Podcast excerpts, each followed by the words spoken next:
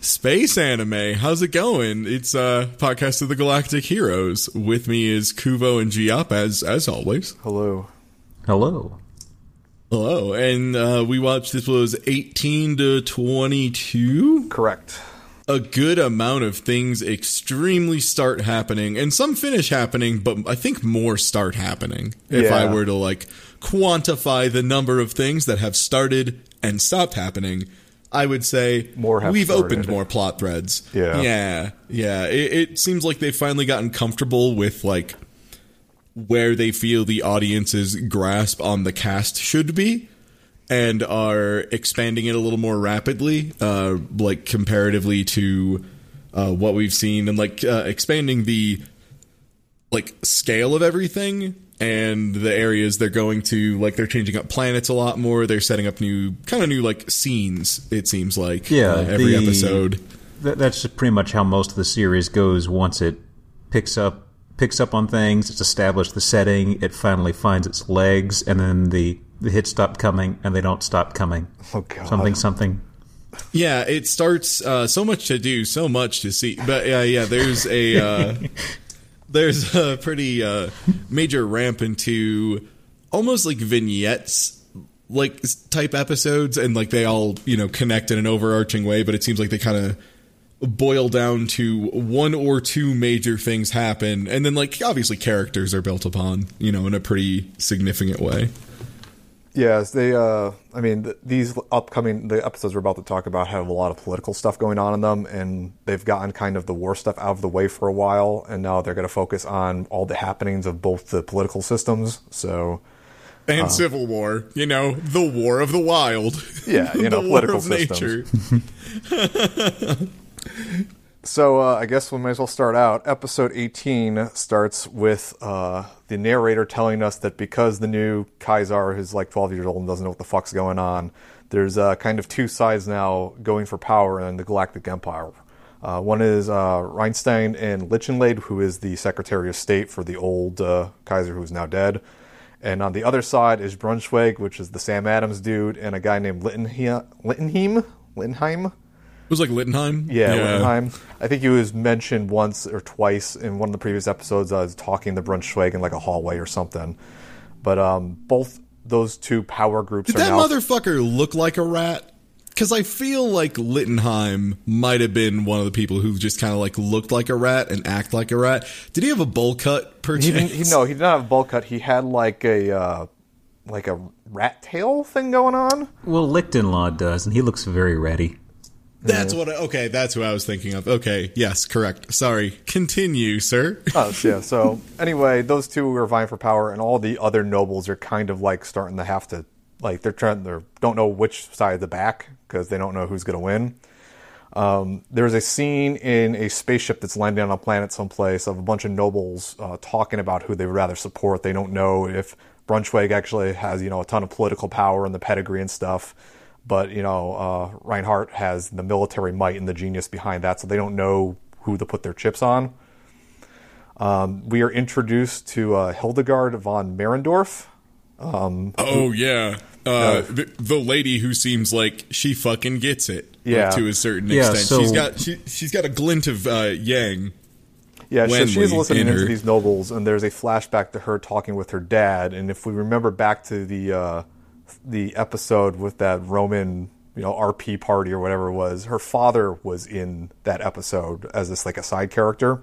Yeah, hedonism bot basically yeah. sent him off to like a prison or intern or something like that because he didn't like him. I forgot what it was. Yeah.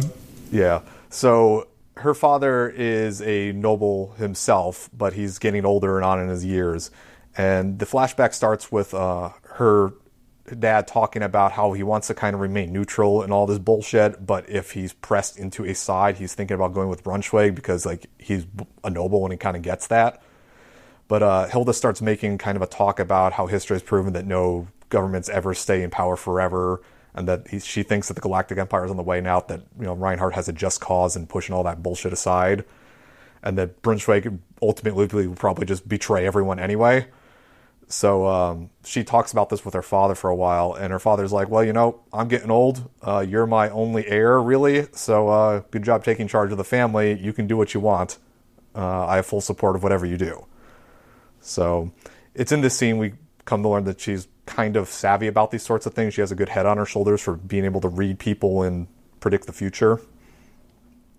And, like, understand how things are going to play out. Like, can see all the people. Like, it, is a, it seems like a big picture sort of person, yeah. Which Reinhardt sort of is. Like, uh, not quite, I think, to her level, and not quite to, like, Yang's level. But, like, is starting to get there. Yeah. So, um, we cut to a uh, scene of Reinhardt talking with Oberstein about how they're kind of laughing at the fact that all the other nobles don't know who to back. Well, um, laughing, well. Snickering, whatever. Oberstein really doesn't. Sneering him. Sneering Oberstein was grinning, which is about the most you're going to mm. get a laugh out of him. But um, Reinhardt wants to provoke the nobles into doing something stupid so they don't have the time to, like, draw plans and, you know, think about what the stakes are. Um, they know that Braunschweig is going to have some sort of party, like, quote, party at some point in the future, to, but everybody knows it's really him trying to consolidate his power. It's, it's like a rally, right? Like, it's like a political rally to try yeah. and assemble a group and be like, okay, obviously, toddler, toddler king, no. Like, that's basically the whole meeting. We do not, like, want to yeah. have a boss baby. No, no boss babies. No, not in our not in our space opera where earlier there was Greek cosplay. No way. So um, after that meeting, Reinhardt meets with Hildegard. Um, again, we see in the talk that she has with him that she's uh, politically savvy. Uh, she talks to him pretty frankly about the upcoming. She knows there's going to be a civil war upcoming. She thinks he's going to win and kind of flatters him a bit. Um, this wins Ryan over into her cause, really. And uh, she pledges loyalty and her political influence that she has in exchange for him guaranteeing that her family gets to keep control of its estates and all that stuff. Mm. Um, he, uh, he seems kind of uh, impressed by her, which is... Uh, interesting because Reinhardt's not easily impressed. That, and she comes out of that meeting feeling that she has accomplished her goals of trying to, you know, keep a future for her family.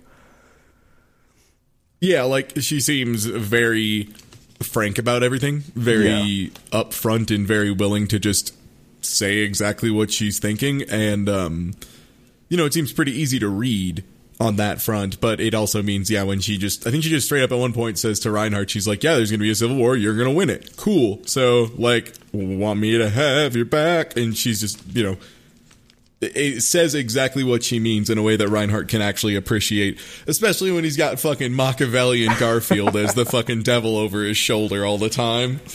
I think Machiavelli and Garfield says what he means all the time, too. I mean, Overside's yeah. pretty straight up. Is like, we need to kill these guys. That's, yeah, you know what? Good point.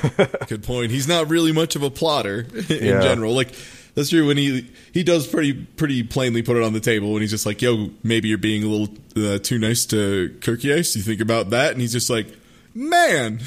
But at the same time, I'll, you're right. Respectable. Yeah. So we, uh, there's another scene after this of uh, Rein, Reinhardt and his admirals learning that uh, Braunschweig has gone through with his uh, party rally thing and has made a pact with uh, Littenheim and like a thousand, three thousand or something other nobles. Um, that they are kind of predicted that that would happen, but they are somewhat shocked that uh, Admiral Merkatz has taken side with Braunschweig. Merkatz mm-hmm. being a very popular and experienced commander. Um, yeah, basically they managed to find... like an actual military mind to back their operation. Cause that was the thing is like, you know, Reinhardt especially probably assumed, oh, all these nobles who I hate and are stupid and I despise them are have a bunch of ships. Who gives a shit? You know, like, what are they going to do? Fly them into my guns? Like, yeah. I don't care. One of the, uh, but then he's like, oh, no, they actually have, like, a military veteran who's managed to live all of this time in ultra-murder war. So yeah, one of uh, Reinhardt's admirals was talking about how, like, they had more ships and power than Reinhardt does, but, like, they didn't. They were expecting him not to have any leadership for it, and they weren't really concerned until Merkatz showed up. So... Uh, we then cut to a scene of Braunschweig talking with Merkatz.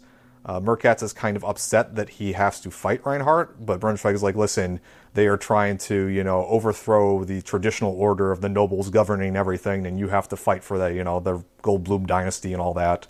Uh, Merkatz doesn't seem to particularly like Braunschweig all that much. Um, he see, always seems to have a mildly annoyed face, I've noticed. Yeah. Maybe it's the mustache. Braunschweig gathers uh, Merkatz and some other admirals that are around. Um, they're saying how much, e- much easier it would be to restore order and all that if Reinhardt was taken out of the picture. Um, as they leave the meeting, they're kind of musing over the fact that although Braunschweig didn't really go say it, he kind of said, you know, could some no one rid me of this meddling priest sort of thing. So they plan to just go and assassinate Reinhardt. Um, so there's a scene of a bunch of troops running down a street uh, to the house, which I presume Reinhardt was chilling in. And uh, it looks like that Reinhardt knew they were coming and had way more troops, and so they all run the fuck away. And it's uh, pretty comical.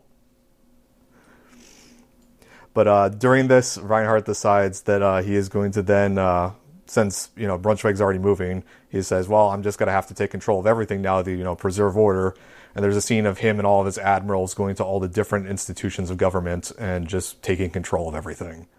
Yeah, they basically do just very tightly coordinated and well-targeted, like... Uh, just like strike maneuvers, basically, just like really like blitzes on specific buildings, and like one of them, it's like, yeah, you know, this is the the Senate building, basically, and they just like took that over. Yeah, and then during while this is all happening, um, a lot of the nobles on the planet Odin are deciding that this is probably not a good place to stick around, so they start trying to run because they have, you know, sided with Braunschweig and Lichtenstein, and um.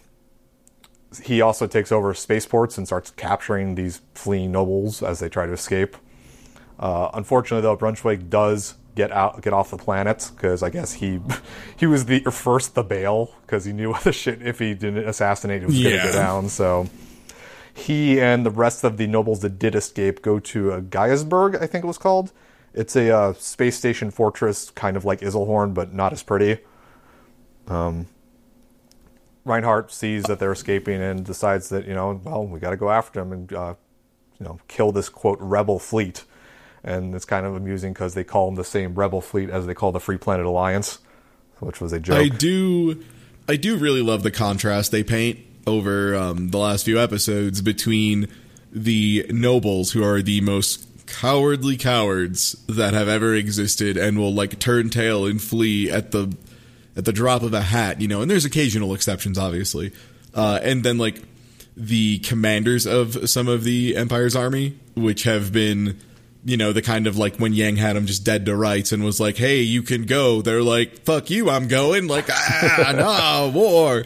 So, like, th- that is pretty nice to have the extremes of both ends on display, like, in the same setting. It kind of, like, helps give a depth and a, like a meter to go off of, like how noble or idiot admiral motherfucker are they.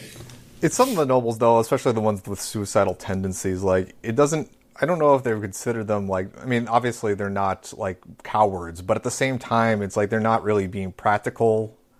They seem blinded by their cause more than it, yeah you're yeah, right true. It's like two opposite sides of the extreme. It's just that one of them mm-hmm. is more insane than yeah, the other. Yeah, both of them are kind of doing dumb shit, is the thing. Yeah.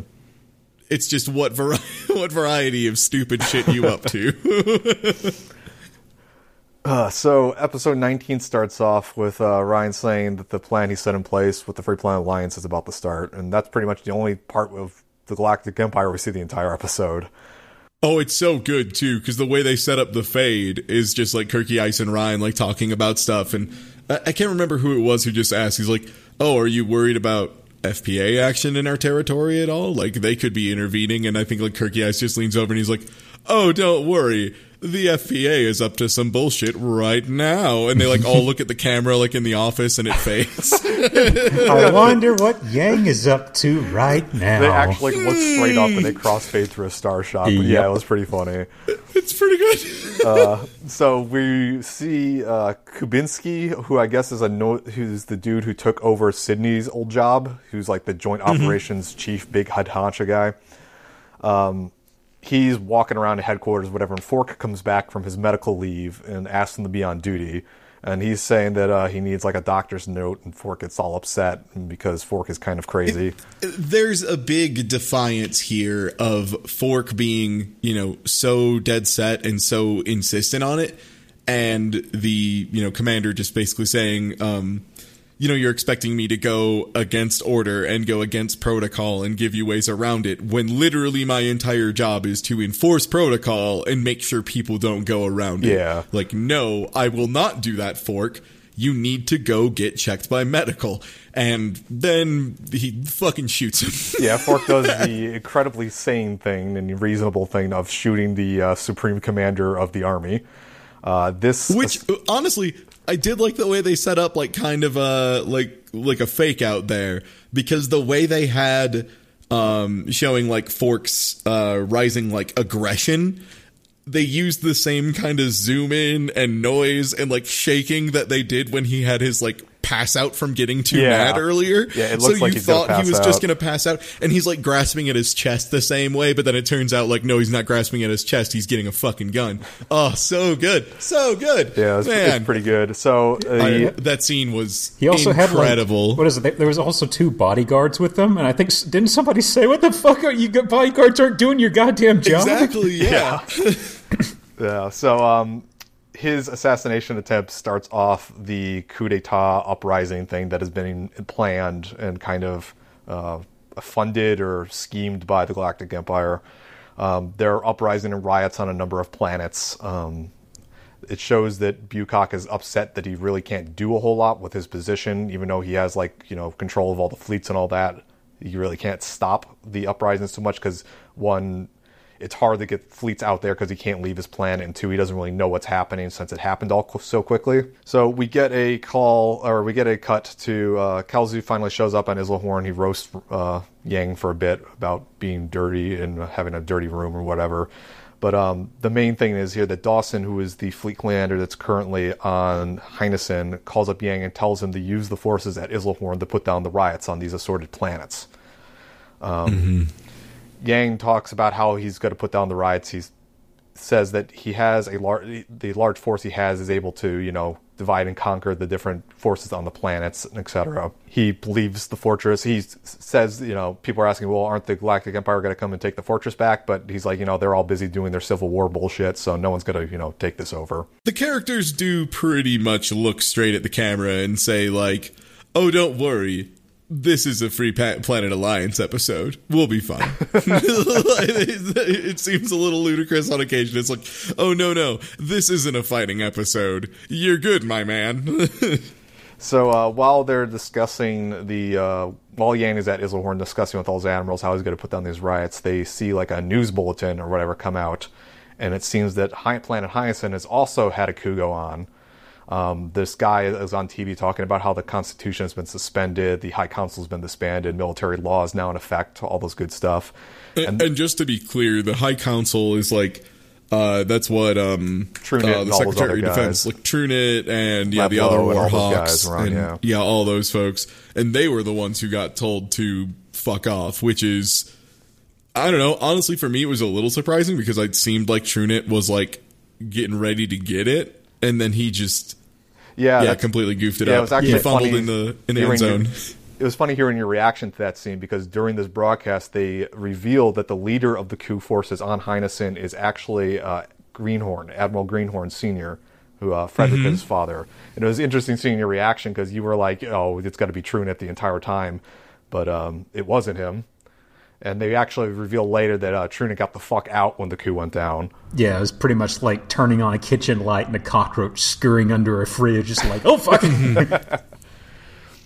But um, yeah, as soon as they said anything about the High Council, I'm pretty sure he just was like, well, uh, gotta go.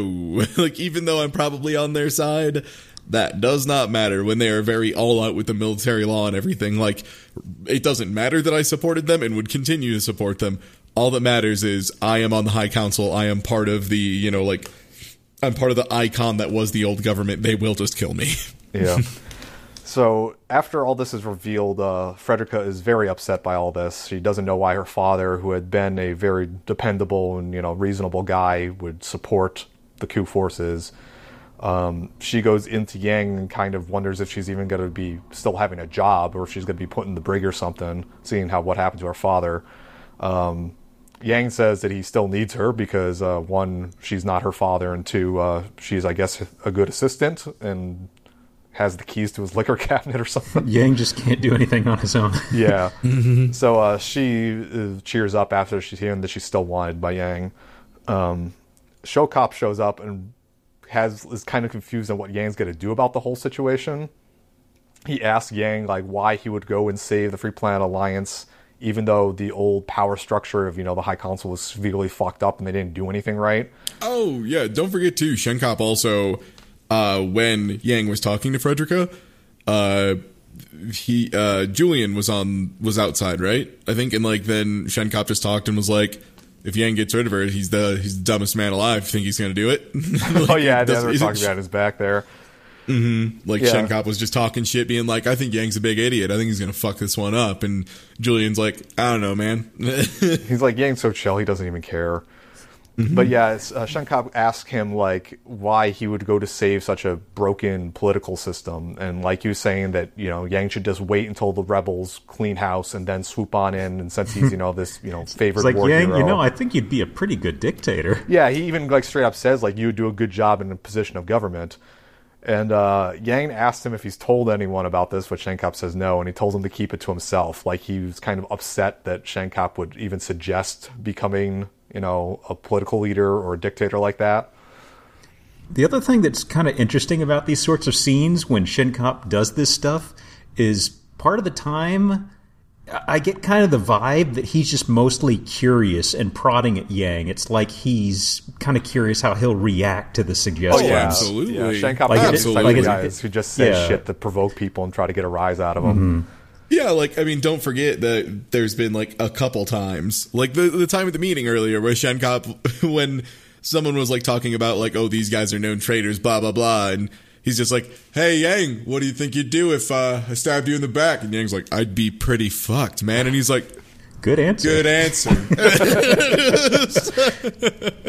Yeah, Schenkopp so, yeah, does Shen- not give any fucks about anything, so... Yeah, he's, he's he also gets a lot of fucking wild eyes in these last few episodes we yes, watched. Like, he just starts getting looks. fucking, like, hard stares at everything. Like, his eyes are incredibly open at all times. It's pretty, pretty good.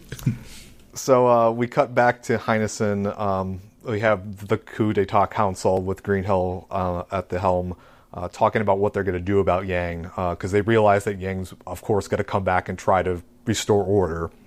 Uh, Greenhill tells a one of his vice admirals, I guess is uh, Laglu, Laglaju, um, that he has to go fight Yang.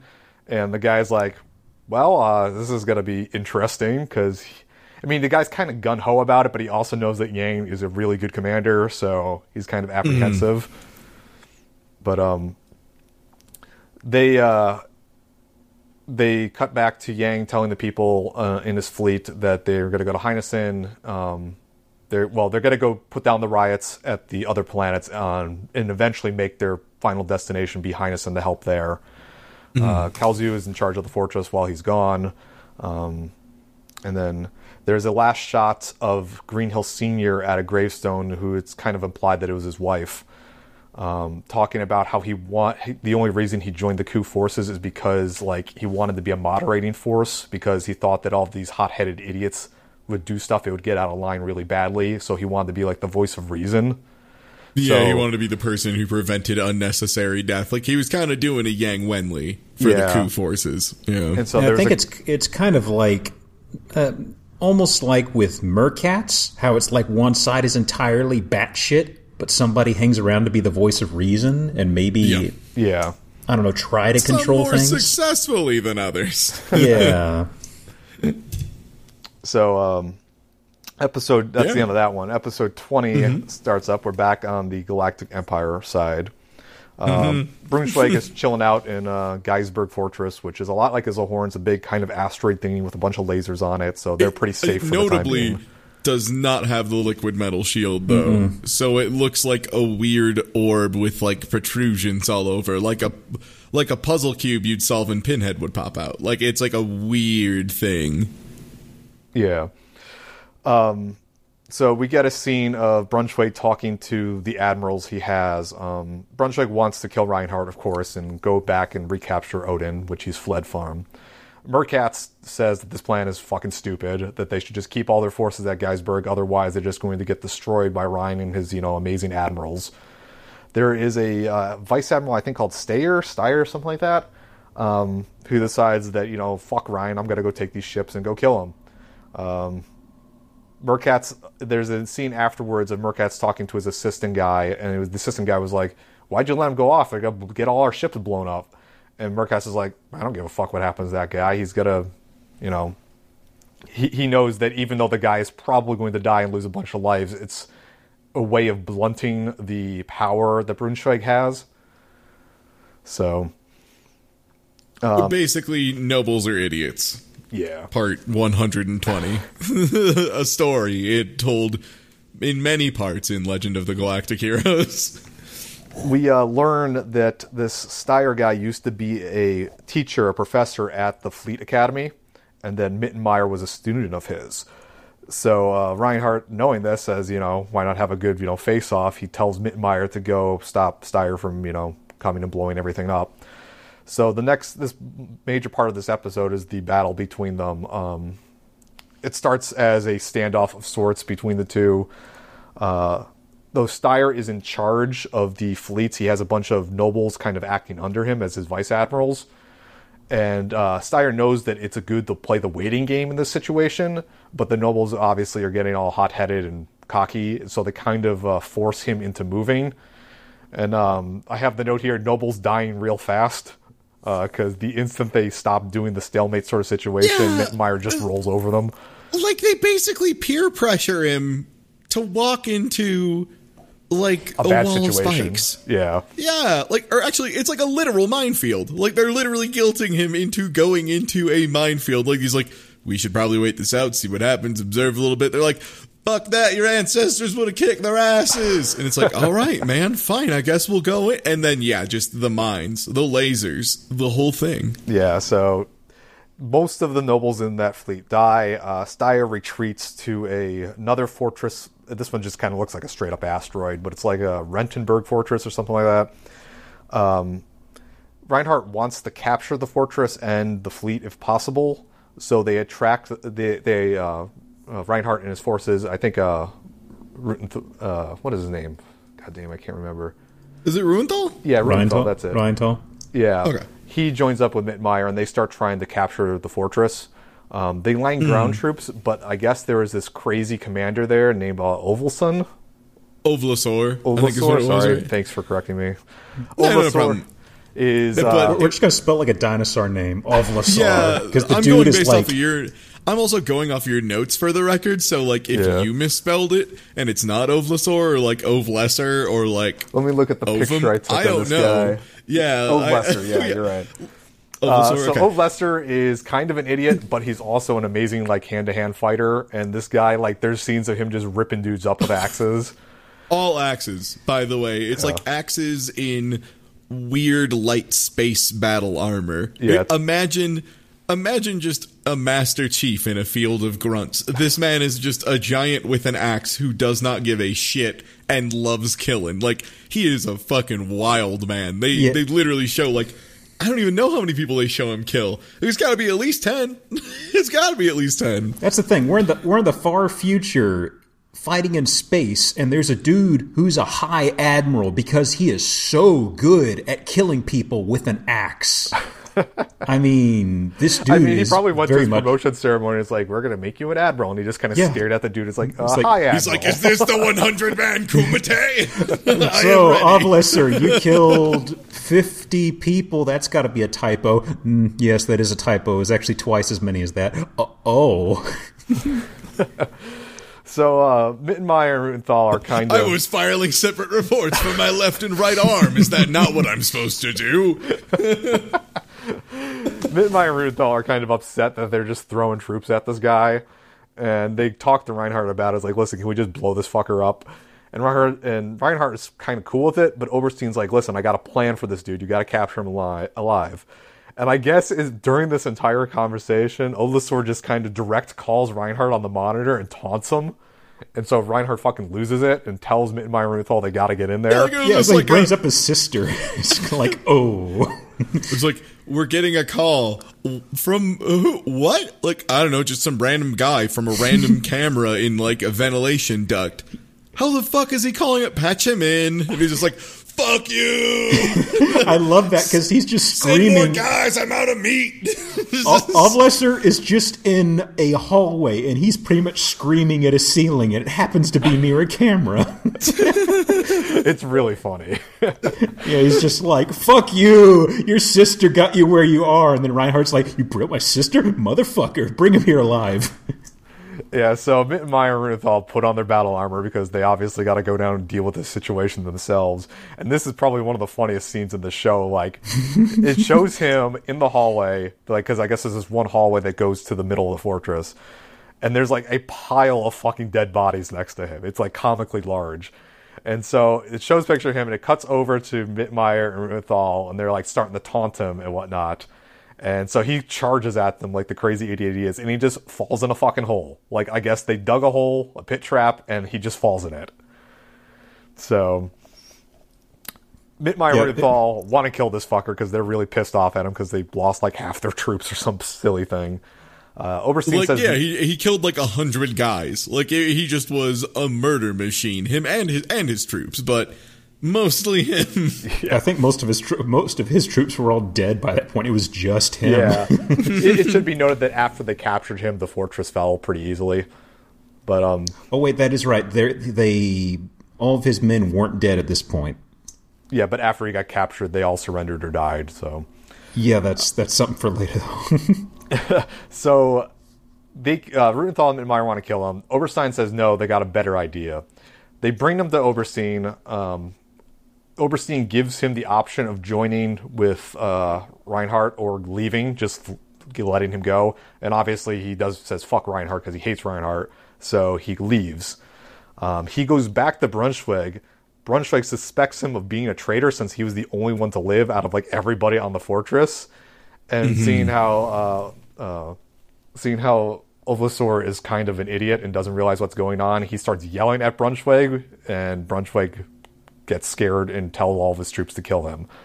Yeah, yeah he starts so. acting like, you know, they, they start pointing fingers at each other wildly and like making a bunch of dumb claims at each other. And um, yes, yeah. it's, it's like they were about to kill, or rather, they had Ovlessor all tied up, like they were about to kill him, and they release him, and he's like, "The fuck is this?" And I think it was Oberstein said, "Oh, well, you did such a good job killing that we decided to let you go so that Reinhardt would have the honor of fighting on the battlefield later." And Ovlessor just totally believes that, goes back, and then Braunschweig's like, "The fuck?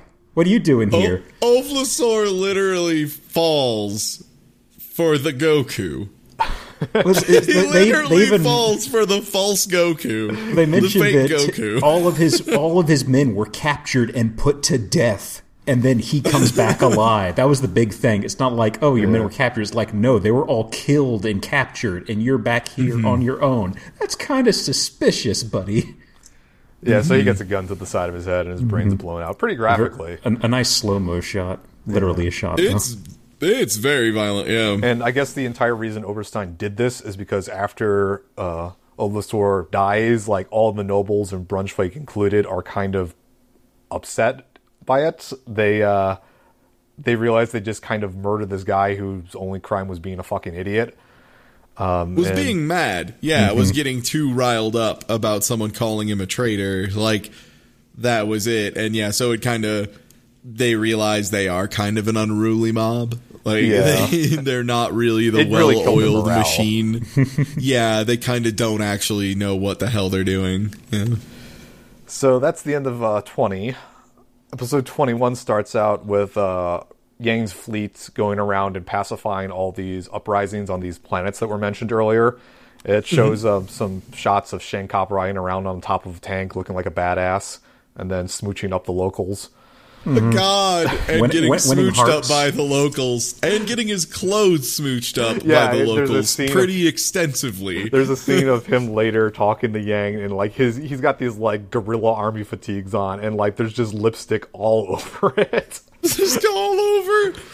Oh God. So um, Schenkopp, what a guy! He's a what great a dude. fucking guy. So um, while he's having all these things, uh, meeting with Schenkopp and pacifying these planets, a ship shows up, uh, piloted by an admiral named Bagdash. Um, Bagdash says that he used to be part of the force that was going to fight Yang from the coup forces, but he is kind of flipped over to Yang's side because he doesn't like the coup forces or whatever. Um, mm-hmm. He gives them some information, like, for example, that none of the, uh, that a lot of, like, the high admirals and a lot of the uh, politicians on Heinessen have uh, been captured but have not yet been killed, so they're just kind of waiting. Um, while Gang's talking to this dude, Schenkopp and Frederica both think that Bagdash is spying because Frederica knew him in the past and knew that he kind of hated the political system over there in the beginning anyway, so they think well, he's part of the he, two forces. And he worked with the spies, right? Like, that was another yeah, thing. He, was like, he worked in the spy division. Yeah. Yeah, yeah. Bog- Bagdash himself, there's no real attempt by the anime to make him look trustworthy or make this appear out of nowhere. He looks very shifty. Yeah. Mm-hmm. So Schenkopp realizes that uh, they need to kind of put this guy someplace where he can't do any harm.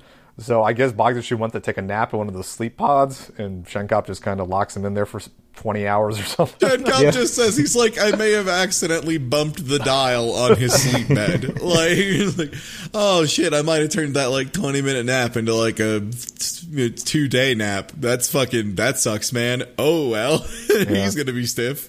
Two tomorrows from now. Man, Schenkopp. So, having taken care of Bagdash, uh, Yang's uh, fleet versus the coup forces, they start their fight.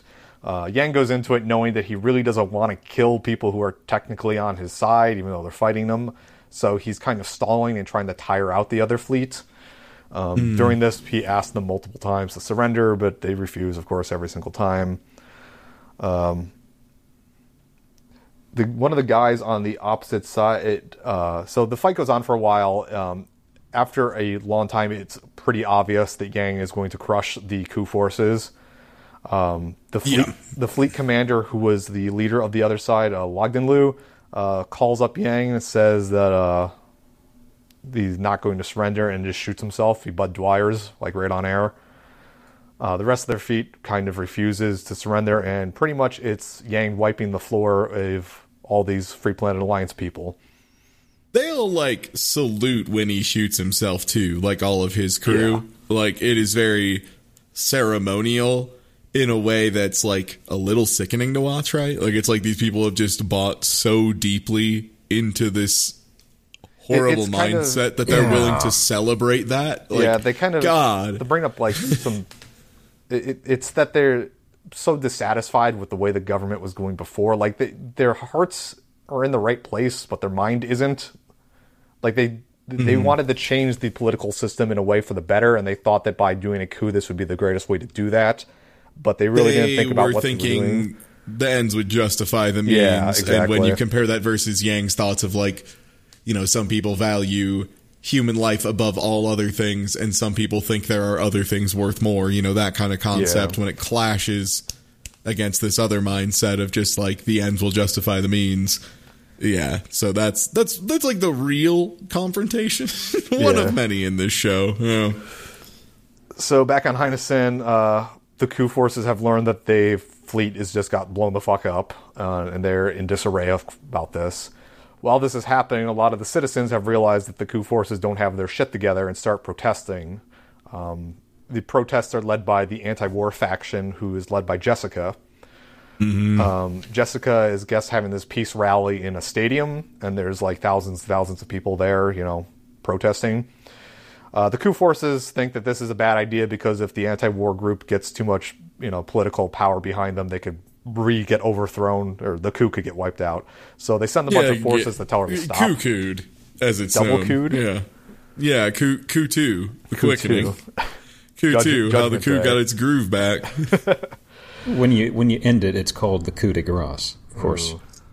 The coup d'etat, coup de grace. Mm-hmm. I, I can dig it. The coup, the coup d'etat forces. Oh, God. Throwbacks. Anyway, so uh, they send a bunch of troops to the stadium to tell Jessica to stop all this. Uh, Jessica does the whole thing and is like, why? We were just peacefully protesting. There's nothing going on here. The coup forces uh, decide to be a great idea to round up ten people and start to ask them if they're really pacifists by holding guns to their head while asking. Um, these are just random people they happen to find, and of course they all grovel and cower because they don't want to die. Yeah, for some reason, the guy who went over here, Greenhill, said, do not do anything violent. And of course, the first thing this guy does is grabs a bunch of innocents and starts pistol whipping them. Yeah, they're yeah. a bunch of power fantasy dipshits yeah. letting it run away from them. Yeah, they're a bunch of fucking kids that are high on power and trying to act like big men. Yeah, fuck them. So, uh, I'm not a fan of these characters. It, yeah. may, it may be yeah. unclear, just to be sure everyone knows what side I'm on.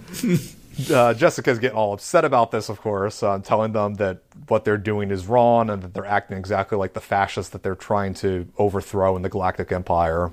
Uh, sh- and one thing they touch on, like, really, really directly that I really, that I really liked, and I think it was pretty important, was uh, the coup d'etat leader just bringing up directly, like, how are you supposed to keep peace without force? Like, what, you know, what doesn't control force? Or, like, you know, the only way to control force is with more force, that kind of ideal.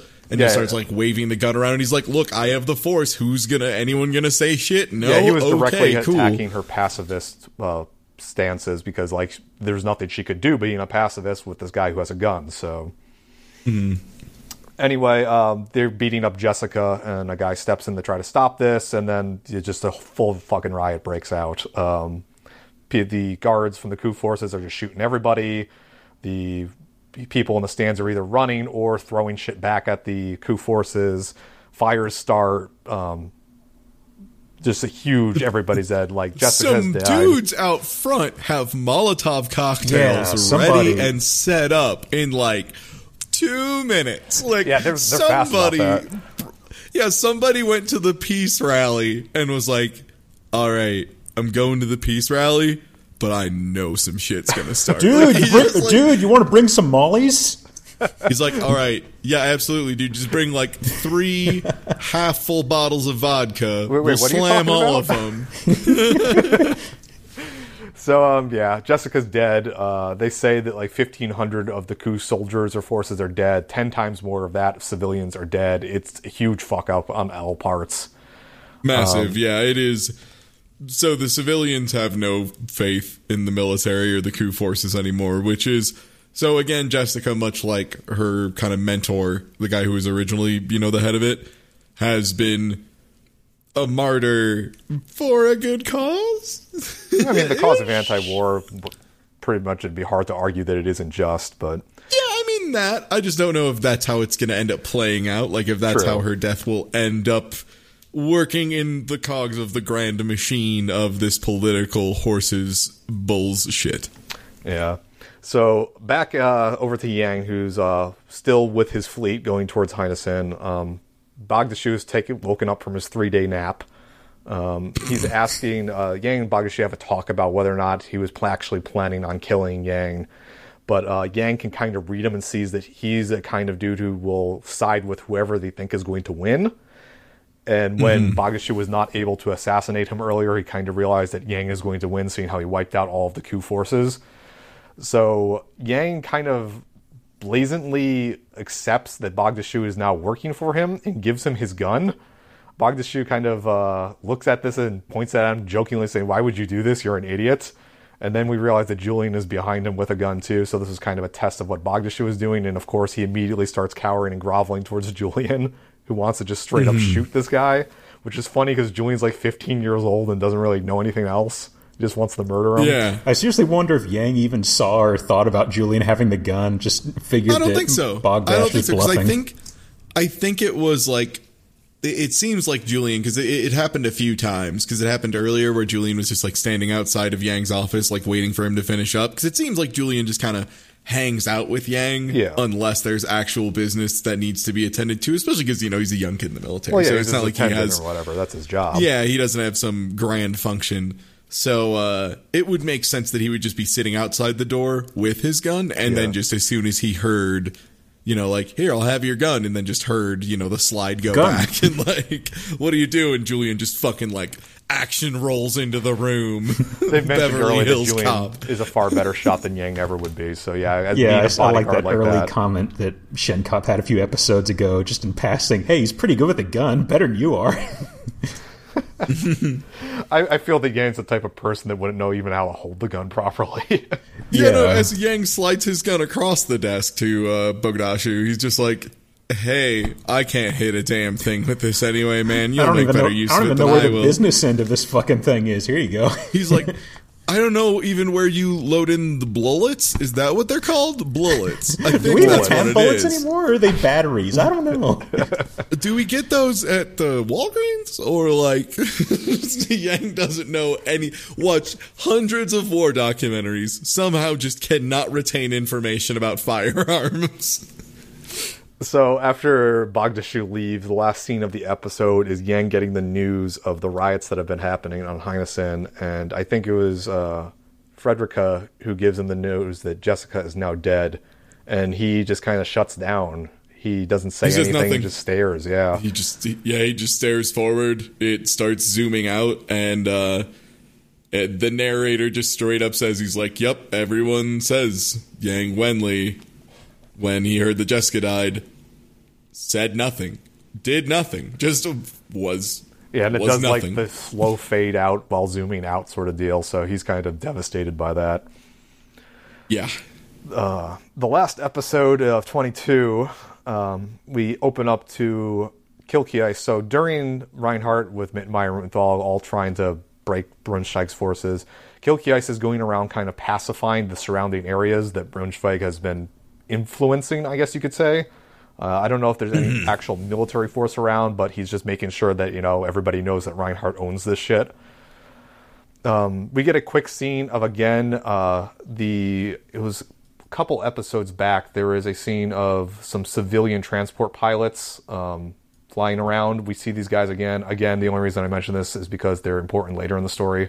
Their names are Boris and Marinsky, I think. Anyway. Uh... They see uh, Kilkeyes gives them some supplies or something, and they're kind of neutral about throwing their political to any side. But we go back to a scene of Rutenthal versus Merkatz. Um, I guess their fleets are, have been clashing, and Rutenthal, knowing that he doesn't, one, want to have a straight-out fistfight with Merkatz, and two, he's supposed to be waiting on Reinhardt's the rest of the fleet and stuff, he withdraws. Reinhardt wants to ignore where Merkatz is at because Merkatz is still lurking around with his fleet someplace, and he's more focused on getting to Geisberg Fortress and just taking over and killing Braunschweig. And doesn't doesn't Ryan just straight up say at one point, he's like, well, Kircheis, looks like Ruenthal is dumping his work off on me again. Hmm? Yeah. Just kind of like looks back and like has like a cheeky laugh, or I think it was to Machiavelli and Garfield, but yeah, he's just like, well... Looks like Big Boy Pants got to go on again, and uh, Big Daddy Ryan got to go make the donuts. So Merkatz returns to the Braunschweig. Um, Braunschweig congratulates him, but Merkatz is like, you know, well, he didn't really do anything. He just left. And then he realizes, uh, or th- he's out, uh, realizes that some of the other uh, commanders, Lichtenheim, along with some other dudes, have taken the rest of his forces, the rest of Braunschweig's forces, out to go fight Kircheis. Um, he is upset by this because, again, his whole strategy is you should keep all these fleets here to protect the base we're at, as opposed to just getting destroyed by these admirals who are way better than you. But um, mm-hmm. So Lichtenheim, who was the actual fleet admiral, but no match for Kircheis, uh, they fight. Kircheis uh, straight up just destroys his shit with like eight hundred ships. He just like makes a joke of all of it. It was like eight hundred versus like twenty thousand or something, right? Like yeah. It was... Just, overwhelming. Yeah, he just destroys and makes fun of this dude. Mm-hmm. Uh, Littenheim runs like a bitch. He like leaves his fleet. He like leaves the field of battle to save his own ass. Um, while this is happening, we get a shot of uh, one of the, I guess, I guess just some enlisted dude or some lieutenant or something that's on part of Littenheim's fleet. Uh, a guy named Conrad. He gets his arm blown off. Ow. And then uh, we see like another, like a fifteen-year-old kid like showing up to try to give him medical treatment, and their names are both Conrad, so they kind of have a bonding moment over it. You'd say they're comrades. the, the reason this is important is because these two guys meet with Kircheis. Um, Kircheis is like, hey, your commander left the fleet of ba- uh, the field of battle without you. You got your arm blown off. Uh, it looks like you guys don't really like your commanders. You should go, you know... Hey, you want to come do some propaganda in the back? Like, we have a couple photos. We could just do an interview. Yeah, maybe a commercial or two. Yeah, he wants them to go yeah. back to the uh, uh, Braunschweig's forces to pretty much spread dissent and mutiny. But uh, they don't have to, because we see a scene of some other military dude that was part of his forces. He just goes and straight up suicide bombs Littenheim. So, yeah, the uh, whole the whole cut to that was pretty much, if I remember right, the armless dude was sort of like, well, maybe I won't have we won't have to do anything like that. And they like look at the fortress, and then it smash cuts over to this whole thing. Yeah, yeah. Let, it's kind of an interesting scene. Yeah, swap. The scene is funny because Littenheim is getting completely fucking plastered. Uh, he's drinking a lot. Mm, yeah, he's, so, it's like he drops his glass, just goes fuck it, and starts drinking out of the bottle. Well, because he's yeah. like, it, it's not to be fair. It's not just like he's like a like a lush at this point. Like, it's not he's drinking to party and being like, woo, good times. It's no, like he's, he's shaking because he knows he's going to die. Yeah. And also is trying to ease his nerves by drinking. And yeah, he just like can't even hold the glass because he's shaking so hard. He just dumps it all over the floor. Yeah, so some of uh, some guards come in with one of the dudes, uh, a guy who was out during the fleet. Within the fleet guy kind of saying, oh, it's supposed to have information or something. And Littenheim shows up and he just suicide bombs him. And... Uh, Kilkeyes was able to take over the fortress they were hiding at pretty easily once uh, half of it's blown up. So, so we get a scene of um, Reinhardt is throwing sh- shade at Braunschweig and the nobles. He's talking about how they're, you know, I don't know if he was talking to them directly. I forgot, but uh, he's obviously saying that they're falling apart pretty much. Uh, and aside from Merkatz, yeah, they're they incompetent. They can't hold it together. They have no idea how to run anything. Oh yeah, that's, like, that's yeah, what the scene was. He was talking directly to Braunschweig, asking them to like Braunschweig and all those nobles to surrender. And mm-hmm. there's a scene of a whole bunch of these nobles, which I have the if, I have the note here. Important info: nobles love bowl cuts because they all had fucking there's bowl like cuts. There's like forty bowl cut ass motherfuckers. Yeah, it does not. It's not a good look. Yeah, it, it must be really hard for the nobility to find barbers. Yeah, I guess so. There, all these nobles are with Braunschweig in like the, his throne room or whatever. They have just seen Reinhardt talking to them about how they should surrender. Braunschweig wants Merkatz to go out and fight. Um, Merkatz says, one, that's a terrible idea because we lost most of our fleet earlier. Two, I'm not going to go get myself killed. Fuck you. Do fight yourself. So Flegel and a bunch of other of these uh, uh, noble idiots take off some more ships to go uh, chase down Reinhardt. They find Mittermeyer chilling outside with his fleet. Mittermeyer kind of uh, leads them on and like retreats and pretends like he's losing. Yeah, like he, yeah, he just backs them up and acts like he's fleeing. Yeah. I'm guessing he probably had like empty ships or something for him to blow up because they they blew up a few of them, and I'm sort of like, I really hope those were empty or something. But yeah, he just like kind of acts like they're no big deal, backs up a little bit, and you know, also because he knows the main fleet is coming. That's part of his role right now, right? I think. Yeah, yeah. So what happens through? as yeah. as uh, Mittermeyer is retreating and all this? Uh, everybody at the fortress is like, "Oh yeah, they're killing Mittermeyer. Let's all get in our ships and help them." So pretty much everybody, all the nobles, Braunschweig included, get in their ships and start chasing Mittermeyer around. Yeah, and what is it? Um, he also tells Merkatz to just stay back. Yeah, he tells him like, to stay. stay you just stay home. You just stay here. Yeah, he's like, because Braunschweig wants the glory and he wants to show these nobles he knows what he's doing and all that. Yeah, at this point, the nobles are like, we don't need a fucking veteran who knows how to fight wars. We're doing great. Yeah, so they launched their entire fleet. Start Chronically chasing. doing great. The noble story. Yep. uh... Flegel and Braunschweig are full of themselves. Mittermeyer draws them out. Of course, Reinhardt and the rest of his admirals spring the trap. Uh, a whole bunch of nobles start getting the fuck blown out of them. Uh, there's a couple of people who are of note. Um, first off, one of the admirals is called Fahrenheit, I believe.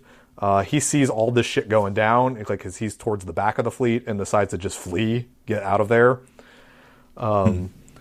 I don't know. And if this is like this is a really big, uh, again, a contrast moment of like the type of effectiveness that Rein has versus the type of effectiveness Yang has, because Yang is more of a, you know, again, conserving life above all else, whereas like it seems like Reinhardt's team is not concerned with covering their hands in blood. They don't care. No, they're if like they have to surgically do it. Surgically precision striking these idiots. But, like, they don't care. Yeah, at all. But they're not going to do more than they need to. Like, they're not going to go get into, you know, uh, just grinder fights that just wear down both sides for no reason at all. Like, they'll yeah. avoid those.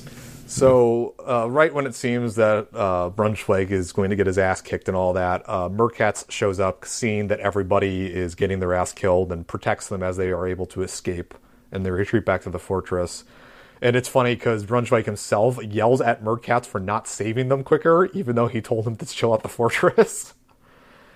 Which shows the kind of person we're dealing with on this side. So that's pretty much the end of that. The episode ends with Reinhardt and his fleet surrounding their fortress, and it's pretty much going to be resolved by next episode.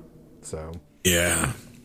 The narrator it closed it out by saying, "This is where the tragedy starts," or something yeah, like that. Yeah, it's like the war is about to end, but the tragedy is only beginning. If you thought this shit was about to be wrapped up, no, dog, it's about to get mad worse. Like, don't you worry, friends. It's, There's plenty of room. Machiavellian Garfield is just a ticking time bomb waiting to go off, and you know that episode's gonna be a zinger of a ding. Like, holy moly. No, I just, I get that... I get that feeling about Machiavellian Garfield of just like, he's too good. He's too good at everything. And also, he's already been shown to be an easily, like, angered man, because he's just like Kircheis getting the ear over him is enough to make him be like, man, fuck that guy. So, I don't know. I just got money on Machiavellian Garfield getting into some mm-hmm. bullshit. Yep. Just a guess. I don't know, Garfield's pretty content to take it easy. Politics sounds like a lot of work. That's it, right? That's the episodes that we've watched for this week. Mm-hmm. Damn. Uh, I can't believe wow, it's, I can't believe it's been an hour. That was that was really good. That was really br- fun one. Uh, so next week will be twenty-three to twenty-seven? Yeah. And uh, yo, before we head out for the night... Wanted to uh, throw out uh, thank you to the people who have done a few reviews for us on, on iTunes. Uh, and I know there was uh, Tonk, Tonkmans uh, and Item Duper, which thank you for referring to myself and Kubo as party babies. I appreciate it. Um, but uh, yeah, thanks, y'all. And if you uh, did enjoy it, feel free to you know take a sec and just write a review. It can literally just be trust me, because that's what one of them is, and I still support it. Uh, if you've written us a review on like Google Play and um, uh, what was the one that I got a notification for, but I couldn't figure out how to find the review? Podbean, maybe? But I still appreciate it. I can't necessarily read it because I'm kind of dumb. A good bean so, review. Do we have one yet? Yeah, and if uh, if you aren't already following uh, at pod underscore gh, like you super should. Uh, and if you aren't already subscribed to the podcast, please do. Super appreciate it, et cetera, et cetera. Branding. Theme song? Theme song, sure. You know, if you have like a really good classical piece, just email it to, to me online uh, or D M it or something. I don't know. If you allow me to use it, probably will. Well, till next week. Face anime.